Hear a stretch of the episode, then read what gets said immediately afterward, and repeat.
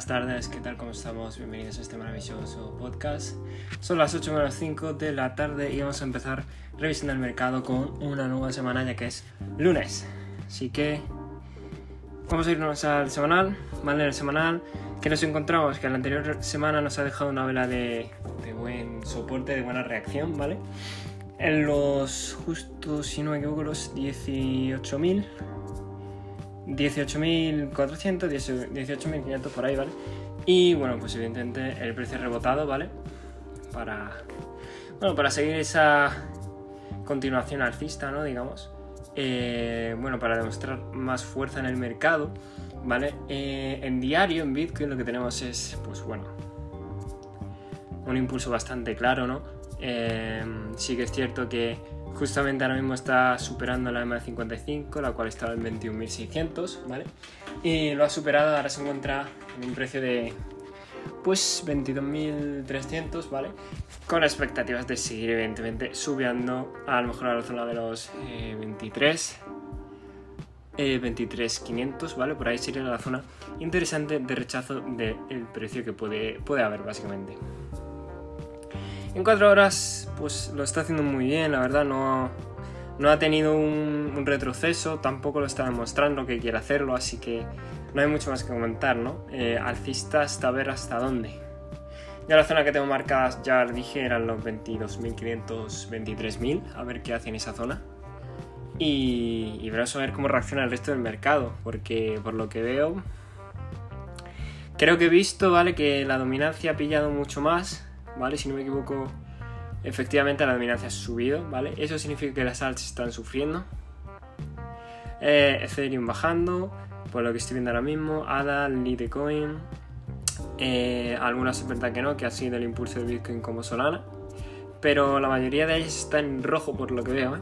Y si están en verde con muy poco porcentaje. Las shitcoins, dejadme que las revise. No ha pumpeado ninguna, al contrario están en, negativo, ¿vale? Así que muy bien para ello, para la dominancia. Justo la dominancia, si no me equivoco, ha rebotado por la zona de los 39, que es eh, bueno, la parte más baja de la propia dominancia. Y eso es bastante, bastante bueno, la verdad.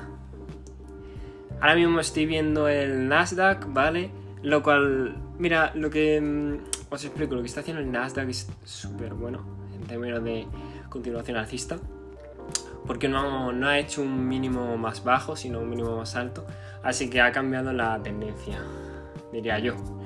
Lo único que tiene que hacer ahora es, pues bueno, pues seguir esa tendencia alcista, a ver si puede superar el máximo anterior que eran los 13.675 eh, para ver si, bueno, pues si, sigue una perspectiva mucho más fuerte en el precio o, o si vemos un, un, cuestión de rechazo, pero yo por ahora lo dejo alcista, así que no me extrañaría que siguiese subiendo.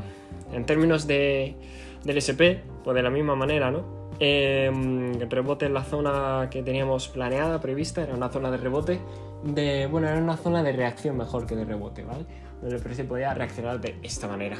Y bueno, ahora lo que le queda es estar diario, así que no dudo en que pueda tocar otra vez los 4200, los 4300 inclusive, ¿vale? Y bueno, pues con todo ello tenemos que el dólar se está pegando una buena, ¿vale? Bajó de 111 a 108 ahora mismo. Y, bueno, puede caer hasta la EMA 55, que es solo 107, y a ver cómo reacciona ante ahí, porque puede, puede acabarse toda esta subida si el, si el dólar empuja fuerte al alza. Por último, el oro, ¿vale? El oro sí que ha rebotado y ahora sí que va con fuerza, la verdad. Eh, perfectamente puede irse a la más 55, es decir, el punto de los 1750, ese punto puede irse perfectamente. Eh, siempre rebota en el mismo punto, por lo que veo, los 1687, ¿vale? Esa zona siempre ha sido fuerte en el oro, pero si os fijáis, con cada vez menos volatilidad, lo cual es muy malo para el precio, ya que eh, la disminución de volatilidad, los rebotes, siempre acaba con una bajada, ¿vale? Así que bueno, Veremos cómo termina, sinceramente, eh, el oro. Perspectiva general para el resto de la semana. El MERS de Ethereum, lo cual eh, yo creo que eso es debería caer Ethereum por todo el fuego que le han metido. La Fed creo que, o el Banco Central creo que hablaba, ¿vale? Esta semana, así que hay que estar muy atentos a todos esos eventos y, y esperad mucha volatilidad en el precio, ¿vale? Así que nada, recordad que todo esto es, eh, no es consejo de inversión, es simplemente un analista. Y, y nada, nos vemos en el siguiente podcast.